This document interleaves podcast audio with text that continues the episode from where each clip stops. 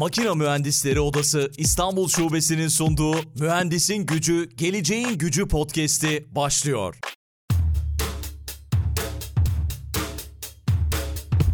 Mühendisin Gücü, Geleceğin Gücü podcast'inin yeni bölümünden herkese merhaba. Bu bölümle birlikte 60. bölüme ulaşmış oluyoruz. 3. sezonundayız bu podcast'in ve bugün de bu bölümün kaydını gerçekleştirirken umarız da aynı gün yayınlamaya çalışacağız. Dünya Podcast gününü kutluyoruz. Konuğum da şu anda kendisi Hollanda'da karşımda birçok ülkede deneyimi var. Bu deneyimlerden bahsedeceğiz. Farklı şirketlerde çalışmış bunlardan bahsedeceğiz. Adnan Erhan Akgül şu anda karşımda. Erhan hoş geldin selamlar.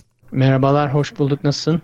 Çok çok teşekkür ediyorum. Katıldığın için de ayrıca bölümün başında teşekkürlerimi bir kez daha sunayım. Ben teşekkür ederim beni kabul ettiğiniz için, davet ettiğiniz için.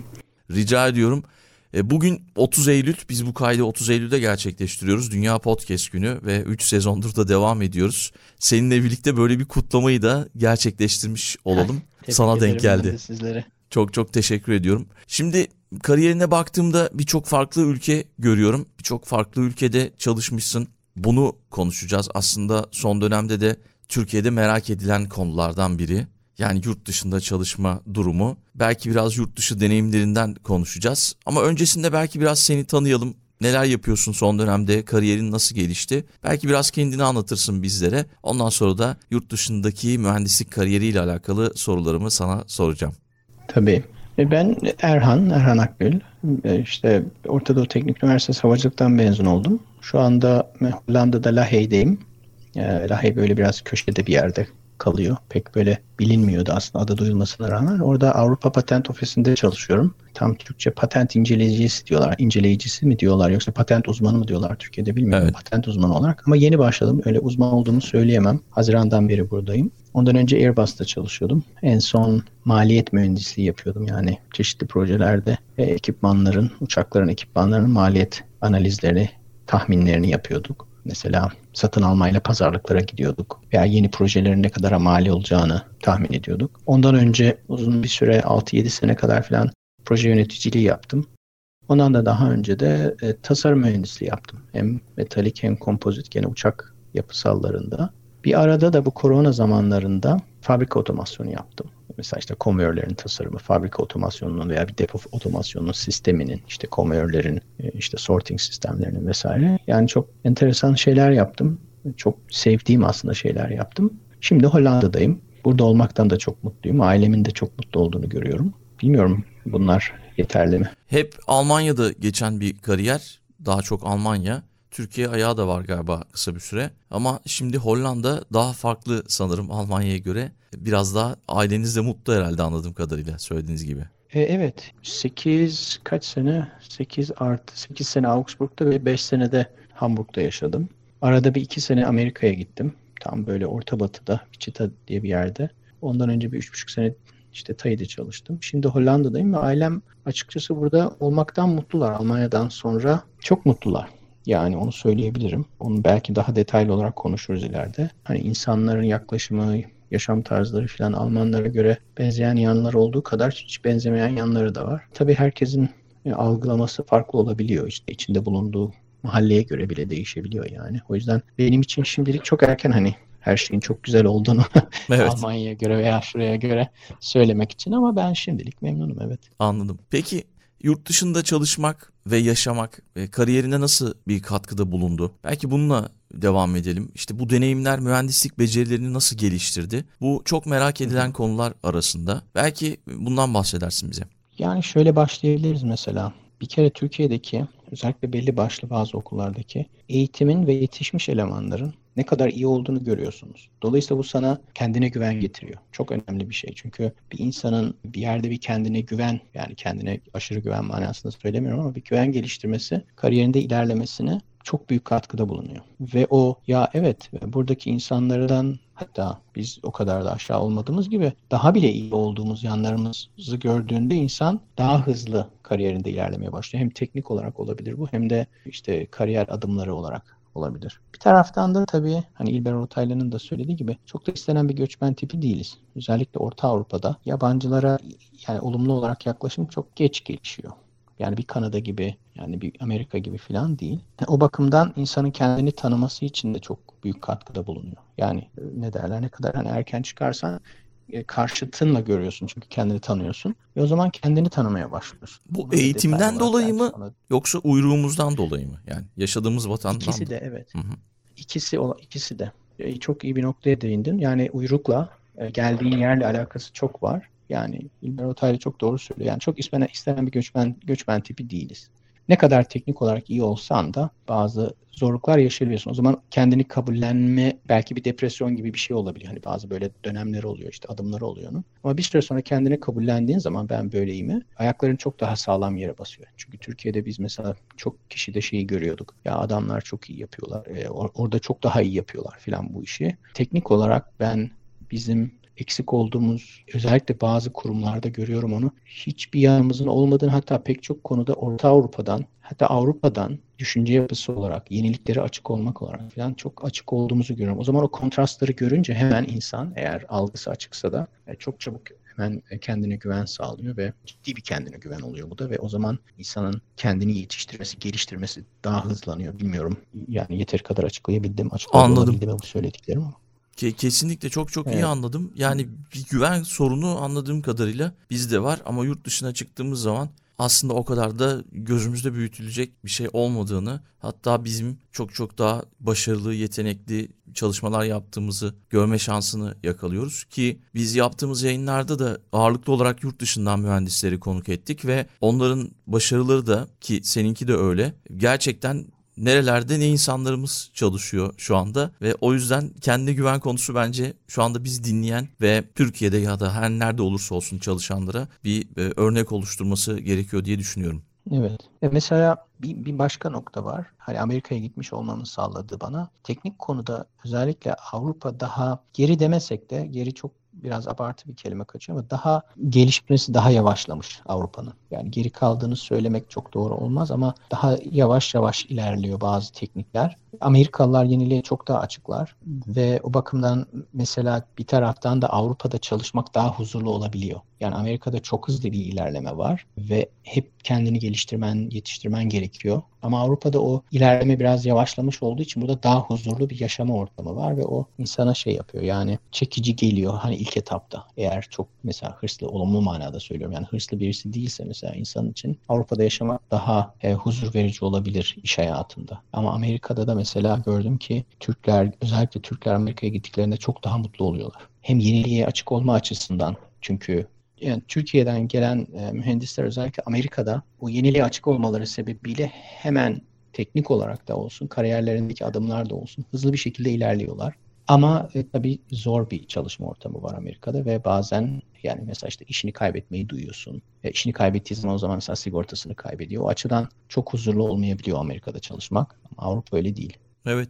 Verdiğin örnekle alakalı geçtiğimiz günlerde Almanya'da yaşayan bir mühendis arkadaşım otomotiv sektöründe çalışıyor kendisi. Bir Amerikalı şirkete geçti. Alman e, otomotiv şirketinden ama Almanya'da yine çalışmaya devam ediyor ve şey hiç memnun kalmadı kendi açısından. Çünkü yani oradaki çalışma yöntemleri belki de eskiden Alman şirketinde çalıştığı için hiç memnun olmadığını söylemişti. Hoşuna gitmemişti. Tekrar bir sene sonra artık ne kadar bir zaman hatırlamıyorum. Sözleşmesi biter bitmez tekrar Alman şirketine geri döndü. Amerikalı hmm. şirket bana göre değilmiş dedi mesela bana. Belki buradan şeyi sorabilirim. Yani yurt dışında çalışırken farklı kültürlerle e, çalışma yöntemleriyle karşılaşıyorsunuz. E, bununla nasıl başa çıkıyorsun ve işbirliği ve iletişim becerilerin nasıl gelişti bu süreçte? belki en önemli şey bana sorarsan oranın dilini bilmek.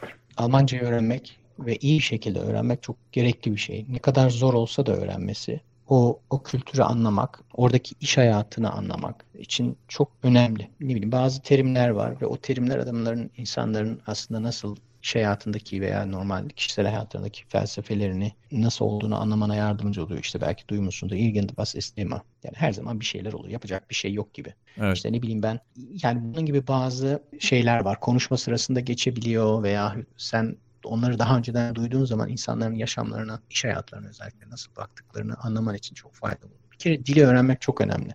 İngilizce için de öyle. Yani İngilizceyi bildiğimizi düşünsek de hep yeni şeyler öğrenmek mümkün. O zaman öğrendikçe de o zaman o, o kültüre aşina oluyorsun. O bence farklı kültürlerle başa çıkmak veya o, o ortamda yaşamak için belki en önemli unsur. Onu anlamaya başladığın zaman işte mesela ne bileyim Almanların daha diyelim ki kişisel bilgileri kendilerine sakladıklarını ama Fransızların değil mi daha çok açıklar o konuda. Daha çok işte yani her yerde dedikodu var belki ama evet. kişisel bilgiler daha açık oluyor Fransa'da. Doğru. İtalyanlar tam bizim Almanlar, gibi mesela. mesela bize daha çok benziyorlar o bağlamda. İşte gerçekten biliyoruz ki iş, özel yaşamla iş yaşamını Almanlar mesela birbirinden ciddi oranda ayırıyorlar. Değil mi?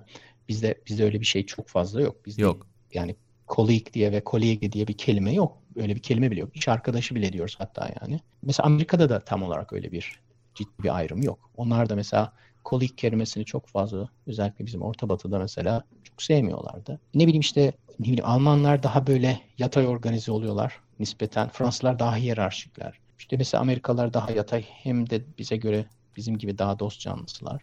Ee, yani bu, baktım, bu bakımdan düşündüğünde bu dili öğrendiğinde, iyi bir şekilde öğrendiğinde ve belki hatta espri de yapabildiğinde o zaman orada adapte olabilmen, oralı olmak zorunda değilsin. Aynı şekilde oradaki bir insan gibi olmak zorunda değilsin ama oraya adapte olmana çok büyük yani belki işin en önemli kısmı o dili iyi öğrenmek olabilir. Yani dili bilmenin dışında dili iyi öğrenmek çok çok önemli bir kısım bana sorarsan. Yani espri bile yapamay yapamazsın iyi bilmiyorsan dili. Evet. Bir de mesela bazı komik şeyler yaşamıştım.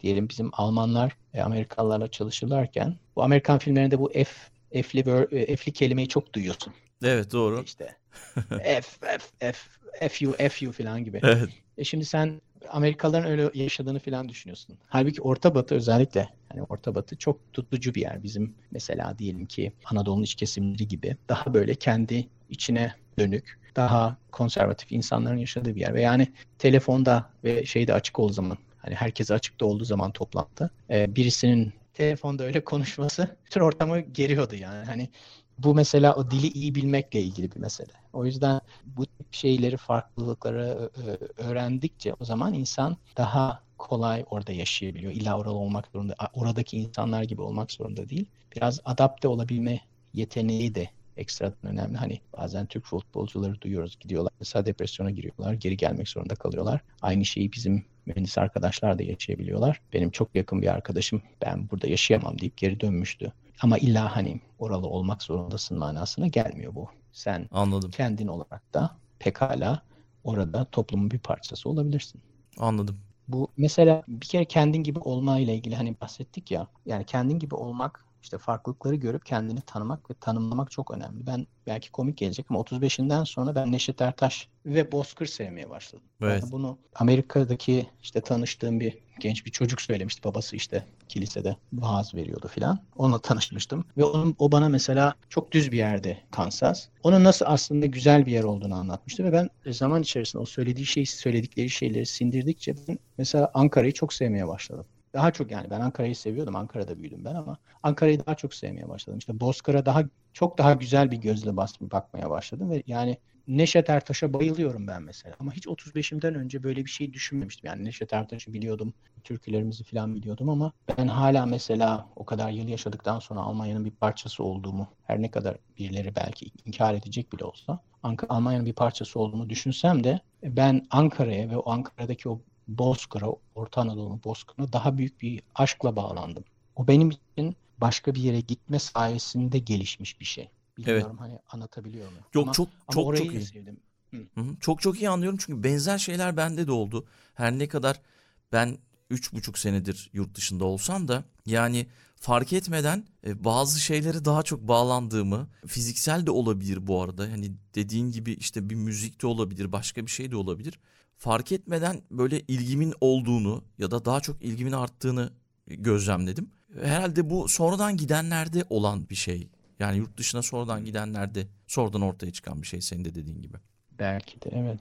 Yani ama şeyi mesela engellemiyor bu. Hani ben mesela Wichita'yı hala seviyorum. Yani ona, ona orada benim için güzel hatıralar var. İşte oranın coğrafyasını da seviyorum. İnsanları da farklı diğer yerlere göre mesela onu da çok seviyorum. Ama işte Augsburg'un da insanını seviyorum. Benim kendi topraklarıma geldiğim yerleri sevmem, başka yerleri sevmeme engel olmadı ama bir gerçek de var bir taraftan da. Bu iş hayatındaki rekabet yüzünden çünkü herkes kariyerinde ilerlemek istiyor. Çatışmaları engellemenin imkanı yok. Her ne kadar oralı olsan da, oralı olmayı kabullensen de, oradaki insanlarla işte o grubun bir parçası olsan da onu unutmamak gerekiyor. İş yerindeki hayat, nerede olursan ol, farklı bir hayat ve o çatışmaları engellemenin pek imkanı yok ve yani Hı hı. biliyorsun ki herkesin herkesin çalıştığı işte farklı milletlerin çalıştığı öyle diyelim daha doğrusu bir şirkette özellikle aynı milletlerin birbirini tutması kaçınılmaz oluyor ve onu görüyorsun. O zaman sen de kendi yerini daha iyi buluyorsun. Anladım. Bilmiyorum anlatabildim mi? Yo çok çok iyi anladım. Bunu yaptığımız konuşmalarda, yayınlarda da birkaç mühendisten veya off the record'ta yaptığımız konuşmalarda da duydum. E, Böyle şeyler olabiliyor ama o çatışmalar yani dünyanın her yerinde oluyordur diye tahmin Evet. ediyorum. Normal kendi milletiniz Evet. arasında da oluyordur. Ama Evet, tabii tabii ki canım, şey yani bizde de hemşericilik oluyordur. Onun tersi. Belki bilmiyorum. Öyle bir durum var Daha bizde de geç yani. gelişiyor bizde de Evet. tabii. Yani buraya gelip de burada şimdi kelime diaspora bir oluşturmak, orada bir topluma bağlayan bir bağlılık oluşturup o bağlılığın etrafında da insanların birbirini tutması zamanla gelişen bir şey ve bazı kurumlara da ihtiyaç duyuyor. Hani insanların bir araya gelebileceği yerlere de ihtiyaç duyuyor. İşte mesela bizim Orta Doğu'nun, Orta Doğu Teknik Üniversitesi'nin ve diğer başka üniversitelerin işte yurt dışında mezunlar dernekleri var. O, o çerçevede mesela insanların bir araya gelip birbirlerini tanımaları ve birbirlerini desteklemeleri söz konusu olabiliyor. Tabii o çok önemli bir şey. Belki Hı ona ayrıca konuşulabilir. O tip şey topluluklara katıldın mı peki? Yani yurt dışında?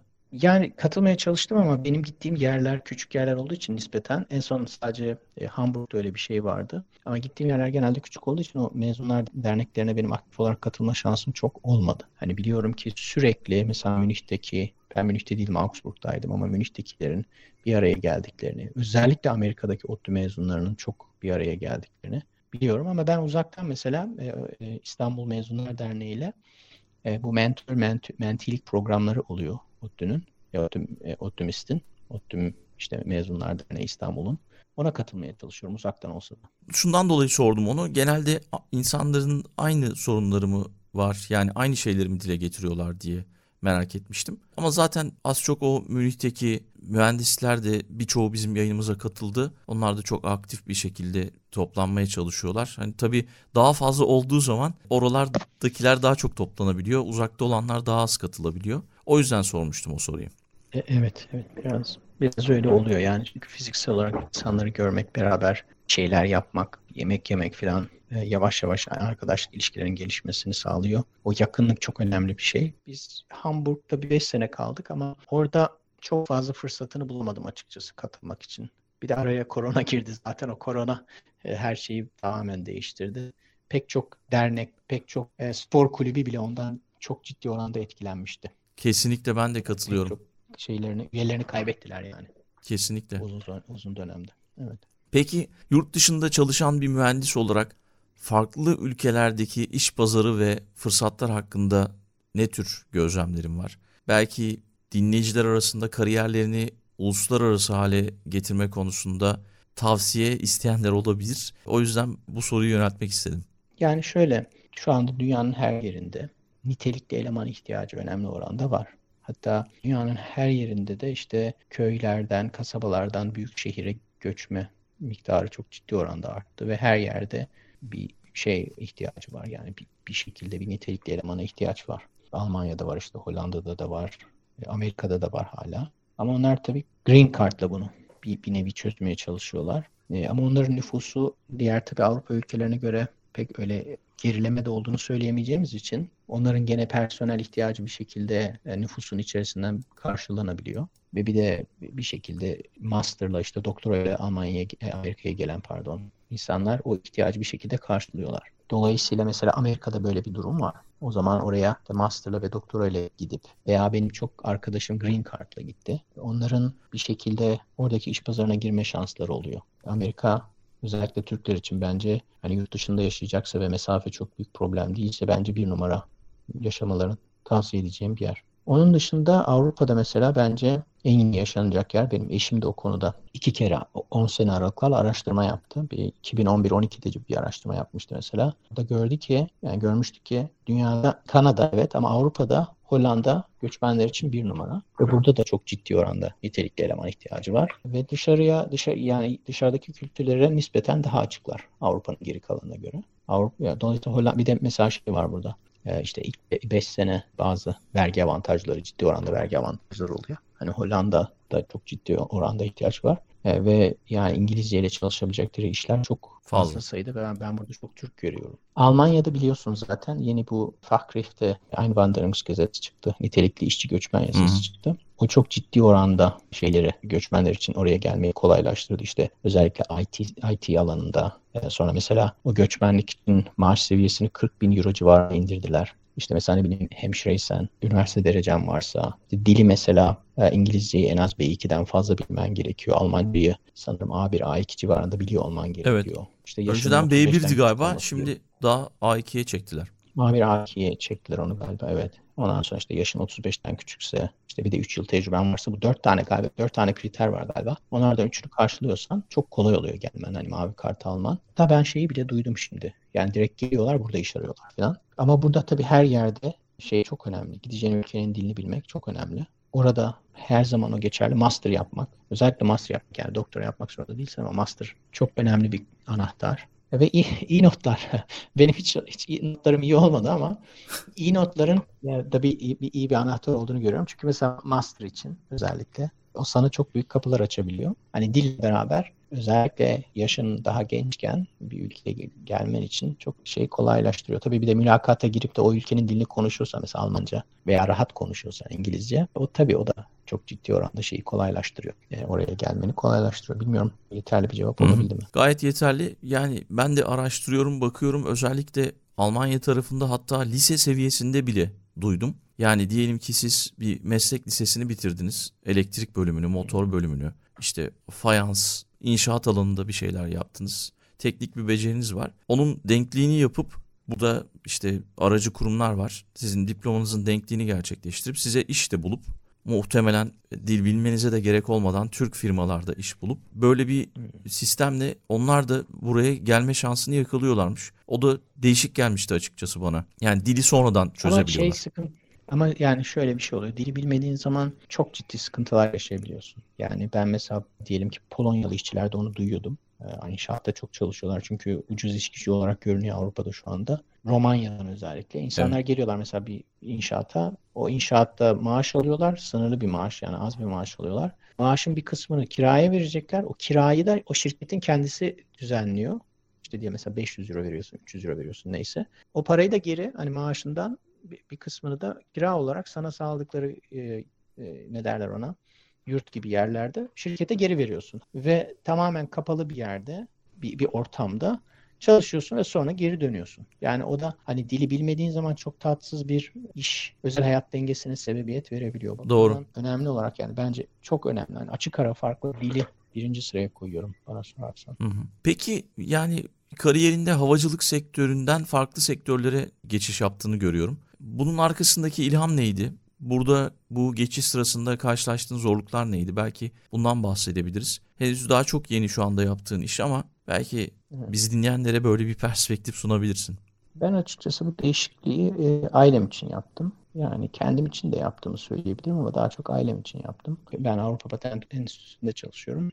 Avrupa Patent Ofisi'nde. İşte mesela burada benim için bazı işte diyelim ki dışından çalışabil çalışabilme gibi, işte çocukların gittikleri okul gibi, iş ortamı gibi, ne bileyim ben yani işin belli bir sabit bir temposunun olması gibi filan bazı kolaylıklar var. Ben o bakımdan işte 40'ımdan sonra dedim ki yani benim ve çocuklar için daha iyi olur. Öyle bir değişiklik kararı verdim. Ama işin kendi tabii dediğin gibi zorlukları var. Yani tamamen yeni bir meslek öğreniyorum. Bana birisi desek şimdi pilotluk öğreneceksin. Yani hatta işte mesela kasaplık öğreneceksin. İşte ne bileyim ben e, fırıncılık öğreneceksin. Tamamen yepyeni şeyler öğrenmek zorundasın. Sıfırdan. Hatta yani mühendislik ben yıllarca mühendislik yaptım ama hiç mühendislikle alakası olmayan mühendisliğin faydası var ama bir iş öğreniyorum. Evet. Yani yeni şeyleri ezberlemek zorunda kalıyorum. Yeni şeyleri öğrenmek zorunda kalıyorum. O açıdan bazı zorlukları var gerçekten. İşte sonra işte yine eve ülkeye taşımanın zorlukları nedir? İşte ev, ev bulman gerekiyor. E dediğim gibi o İlber Ortaylı'nın söylediği yani çok da sevilen bir göçmen tipi değilsin. Sana ev verirken iki kere düşünüyor, üç kere düşünüyor. Doğru. Insan. Ama zaten özellikle yani bu aralarda duyuyorum Orta Avrupa'da özellikle işte büyük şehirlerde ev bulmak çok zor. Yani her yerde zor. İşte Amsterdam'da da öyle. E, ne bileyim ben işte Lahey'de de öyle. E, Hamburg'da da öyle. Mü, Münih'te müthiş zordu. Korkunç bir şeydi. Yani ben ne hikayeler duyuyordum. İşte sokağa kadar iniyormuş sıra apartmandan. dönüyormuş köşeyi sonra ev sahibi geliyormuş sıranın bir yerine tamam biz bulduk gidebilirsiniz diyormuş falan ve müthiş kiralar falan veriliyor. Yani ev bulmak büyük bir stres. Eve taşınmak ayrı bir stres. İşte gaz interneti bulacaksın biliyorsun bunlar. Hani normal, evet. Yani şeyler. E, ev bulma evet. konusunda ya birçok hikaye var. Bir tanesi çok ilginçti. Onu belki paylaşayım. Yine bir mühendis arkadaşımız beraber yayın yapmıştık. Uzun bir süre ev bulamamış ve Alman arkadaşı da merak etmiş. Sen niye bulamıyorsun ev diye. Yani yazdığı şeylerden, o ilanlardan hep red geliyor. Bakmış Hı. Alman arkadaşı ya bu işte bir tuhaflık var. En azından birilerinin geri dönmesi lazım. Evet. Tabii yani başka bir milletten olduğu için dönmediklerini de tahmin edemiyor herhalde Alman arkadaş. Öyle bir şey yapılmayacağını düşünüyor belki. Sonra hmm. demiş ki sen neden buraya doktor yani senin doktor ünvanın var. Doktor ünvanını mutlaka yaz demiş görüşmelerinde. Evet. Ve hmm. yani ondan sonra o doktor ünvanını yazdıktan sonra hemen ilk ilanı geri dönmüşler ve o evi tutmuşlar. Böyle bir şey anlatmıştı. İlginç gelmişti bana evet. yani. Evet olabiliyor. Evet doğru. Çok yani yani çok detaya girmemize de evet, gerek yok ama doğru. işte mesela mülakata çağırıyor bile seni hatta bazı yerlerde. Augsburg'da biz onu yaşamıştık. Çağırıyor seni görüşmek istiyor ev sahibi. Sonra tipini beğenmiyor. Senin olabilir yani.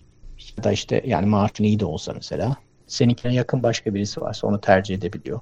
Yani bunun üzerinde çok konuşuluyor işte. İki tane aynı kişi başvuruyor diyelim. Birisinin işte ismi daha doğulu diyelim. Belli yani onun e, Türkiye'den geldiği.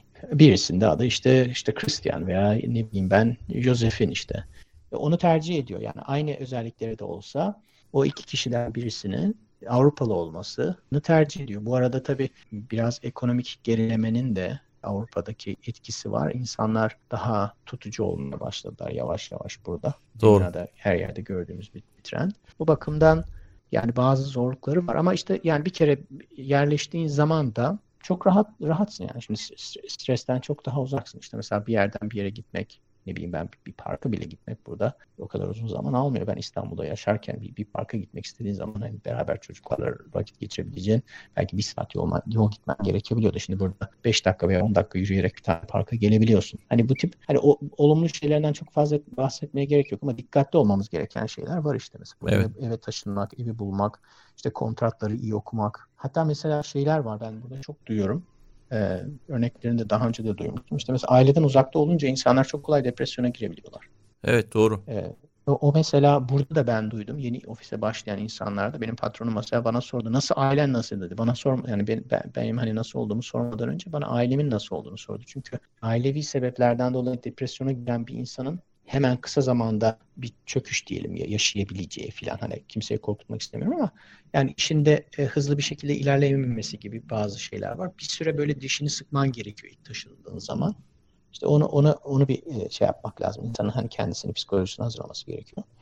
E, ama onun dışında da açıkçası ben Hollanda'da yaşamaktan yani daha dört ay oldu ama çok memnunum Almanya'ya göre. İnsanlar daha neşeliler, daha açıklar. Yani mesela binaların renkleri daha renkli yani buradaki binalar. Evet. Mesela işte mimari falan. E, daha çok bana şey geliyor yani daha iç açıcı geliyor diyelim ki. Ne bileyim yani tabii bir sürü olumlu olumsuz tarafları var. Bir kere kafana koyup o olumsuz tarafları da ne derler bir gün geçeceğini bilip ciddi olarak. Sabırlı olmak gerekiyor belki. Sabırlı olmak da Hı. gerekiyor birazcık. Evet. Peki yavaş yavaş sona geldik. Güzel de gidiyoruz. Evet. Aslında bu konuyla alakalı çok daha uzun konuşulur. Böyle insanlar ayrıntıları evet. da duymak isterler ama tabii bizim süremiz de çok uzun değil ama çok da güzel, keyifli bir sohbet oluyor. Belki son soru olarak şeyi sorabilirim. Odaların öneminden bahsedebiliriz. Biz Makine Mühendisleri Odası ile birlikte gerçekleştiriyoruz bu yayını ve yurt dışındaki odalarla alakalı bir tecrüben oldu mu? Türkiye'deyken odalara üye miydin? Ve bakış açın nasıl onu merak ediyorum açıkçası. Yani ben hiç şey fırsatım olmadı. Bir odaya üye olma fırsatım olmadı. Ama ben odanın çok önemli olduğunu muhtelif yerlerde birkaç kere gördüm. O da çok yani toplumun en önemli yani daha doğrusu bir mesleğin en önemli parçalarından bir tanesi. Mesleğin kendisi kadar öğrendiğin teknik bilgiler kadar odanın kendisi o mesleğin devamlılığı işte kalitenin devamlılığı ve hatta o mesleği yapan insanların maaşlarının belli bir seviyesinin seviyenin üstünde olmasını sağlamak açısından çok müthiş önemli olduğunu gördüm. Yani hiç bunu Türkiye'de ben Türkiye'deyken fark etmemiştim. Ama gördüm ki işte mesela bu havacılık alanında AIAA var. İşte elektronik alanında IEEE var. İşte proje, ben projede yaptım. İşte PMI var, Project Management Institute var. Bunlar işte ne bileyim ben Certified e, Professional Accountants var. Yani işte e, muhasebecilerin Amerika'da var onu gördüm. Bu insanlar e, mesleği belli bir seviyenin üstünde tutuyorlar bu odalar sayesinde. Ve o seviyenin kalite yani kaliteden bahsediyorum. O seviyenin üstünde tutarak aynı zamanda da o odaya üye olan insanların, o mesleği icra eden insanların maaşlarının da belli bir seviyenin üzerinde tutulmasını sağlıyorlar. O bakımdan ben yani o toplumun diyelim hani İlber Ortaylı söylüyor güzel bir kelime. Gesellschaft, sosyete yani high society hmm. manasında değil ama toplumun bir parçası olarak işte sendikalar oluyor işte ne bileyim ben yasalar oluyor işte kanunlar oluyor mahkemeler oluyor. Bunun gibi toplumun, o sosyetenin bir parçası. Odaların ne kadar önemli olduğunu yurt dışına çıkınca gördüm. Çünkü Hı. Yani düşün düşün ki AIAA müthiş kaliteli kitaplar üretiyor. Yani hala biz üniversitede e, üniversitede değil yani profesyonel hayatımızda da o kitapları kullanıyorduk. Ne bileyim ben IEEE elektronik alanında standartları belirleyen şeyler yapıyor. Ne bileyim ben PMI işte bu proje yönetimi konusunda standartları belirliyor. Dünyadaki standartı PMI belirliyor ve onun yazdığı kitaba göre proje yönetimi icra ediliyor. İşte onun mesela işte sınavına girmen gerekiyor. 400 euro bir ücret veriyorsun ona. İşte senelik aidatı sanırım 140 euro civarında falan bir rakam. Ve aynı zamanda çok enteresan bir şey. Üye oluyorsun ama üye olman yeterli değil. Aynı zamanda şeyi sertifikanı devam ettirebilmen için sınavdan geçtin, sertifika aldın. Sürekli katkıda bulunman gerekiyor. Ya eğitim vermen gerekiyor. Olmadı işte birkaç sene sonra tam hatırlamıyorum. O sertifikayı alman gerekiyor. Sonra mesela şey vardı Almanya'da belki duymuşsundur. Odanın üyesi değilsen yani odadan, odadan sertifiye değilsen evde bir boya yaptın ve onu mesela veya bir tamirat yaptın diyelim evde ve ev sahibinden onun parasını almak istiyorsun. Bir şekilde de almanda mümkün oldu. Ama sen odanın üyesi olmadığın için, sertifiye olmadığın için 12 e, Euro'dan fazla talep edemiyorsun o iş için. İşte e, asgari ücret seviyesinde miydi neydi galiba? Bunu bilmiyordum. Ama mesela odaya üye birisi geliyor sana mesela aynı işi yapıyor. Saatlik 50-60 euro senden şey yapabiliyor. E, alabiliyor. Ama sen odaya üye olmadığın için yani çünkü o odaya üye olan kişi bir kere sertifiye değil mi? O işi biliyor ve onun uzmanlığını almış. Ve onun için saatlik ücret olarak 60 euro senden e, kesebiliyor. Ama sen o aynı işi yaptığın zaman öyle bir şey yapma şansın olmuyor. Dolayısıyla işte o Almanya'da mesela Handwerk, Handwerkskammer vardı. İşte bu, bu tip şeyler hani odaların ne kadar önemli olduğunu bir kere ve o insanların aynı zamanda onurunun da korunması açısından ne kadar müthiş, önemli olduğunu bir kere bana gösterdi. Ama şöyle bir gerçek var. Hani biraz önce dedik ya hani insan gücüne olan ihtiyaç müthiş artıyor çünkü nüfus da artıyor sürekli ve üretimin de artması gerekiyor. Odalar yetişemiyor bu hıza. Yani PMI bile olsa PMI müthiş bir yani şey başarılı bir oda diyelim ona. Aslında o da bir oda yani hani institute adı ama orası bir oda. Odaya üye oluyorsun ve sen de sertifiyesin. Yetişemiyor. O kadar çok proje yöneticisine ihtiyaç var ki. Evet. Yani piyasadaki bütün mühendisleri veya proje yöneticilerini sertifiye etmenin imkanı yok. PMI yetişemiyor buna. Aynı şekilde diğer odalar da buna yetişemiyor. Herkesi sertifiye edemiyorsun. Belki burada online eğitimlerle artık hani o pandemiden sonra hayatımıza giren online eğitimlerle belki o açığı kapatıyorlardır ki İstanbul'daki odamız da işte makine öğrenme merkeziyle eğitimleri online'a taşımış durumda. Mesela oradan programları yönetiyor. Evet yani bir de mesela bazı alanlarda uzmanlaşmış hani odalar ortaya çıkıyor. İşte mesela IEEE'nin içerisinde mesela bir sürü kollar var. Onlar da kendilerine özel o spesifik alanda eğitimler veriyorlar. Ama gene de şöyle bir gerçek var. Yani o kadar hızlı bir gelişim var ki işte diye mesela yapay zeka konusunda odanın olması olsa bile yani senin o kadar hızlı gelişime çabuk adapte olup o, o konuda bir eğitim hazırlayıp insanları bir konuda uzmanlaştırma şansın eskisi gibi 50-60 sene öncesine kadar mümkün değil. Yani 50-60 sene öncesi gibi mümkün görünmüyor. Kesinlikle bir, öyle. Bir tarafı var ama temel bazı konular var ve o konuları bilmediğin zaman yani ben İstanbul'da bir e, 6 ay bir tecrübem olmuştu depo ve fabrika otomasyonu alanında. Mesela bir civatayı sıkmanın ne kadar önemli olduğunu bir kere belli bir torkta sıkman gerekiyor diyelim bir civatayı bağlayabilmek için. O civatanın orada kalabilmesi için bazı bileşenler var bağlayıcıda. Bunlardan hangisinin ne zaman kullanılacağını bilmenin işte kaç torkla hangi civatayı sıkman gerektiğinin. Hatta çok komik mesela neden bir civatanın altıgen olduğunu bile o zaman ben altıgen olduğunu o zaman öğrenmiştim mesela. Çünkü bizim yani uçaklarda biz torkla sıkıyoruz. Ama halbuki altıgende belli bir açıda çevirmeni sağladığı için bağlayıcının başı elinde tork metre yoksa o yüzden altıgen yapıyorlarmış. Yani bazı şeyleri o temel şeyleri bilmemenin ne kadar seni geride bıraktığını bir kere görmüş oldum. O yüzden odalar müthiş önemli. Hani çok konuşabilirim bunda. Bir saat sadece civata konusunda konuşabilirim. Ama görüyorum Almanya'da yani bu konuda yıllar önce yazılmış kitapları hala kullanıyoruz. Yıllar önceden bahsettiğim 30-40 seneden bahsediyorum. Yani çok uzun seneler önce yazılmış hala kullanılıyor. Dolayısıyla sen 30-40 önce ortaya çıkmış tekniği şimdi öğretebilirsin. Yani öğretmemen için bir sebep yok. İşte çevirebilirsin bazılarını ve odalar bence yani ne kadar önemli olduğunu bir saat konuşabiliriz burada. Anladım. Gerçekten. Çok çok teşekkür ediyorum. Güzel bir bölüm oldu. Umarım bizi dinleyenlere bir farkındalık yaratabilmişizdir. Kafalarındaki soru işaretlerine cevap bulabilmişlerdir. Katıldığın için çok çok sağ ol Erhan. Ben de çok teşekkür ederim davet ettiğiniz için. O zaman son sözü sana bırakıyorum. Mühendisin gücü, geleceğin gücü.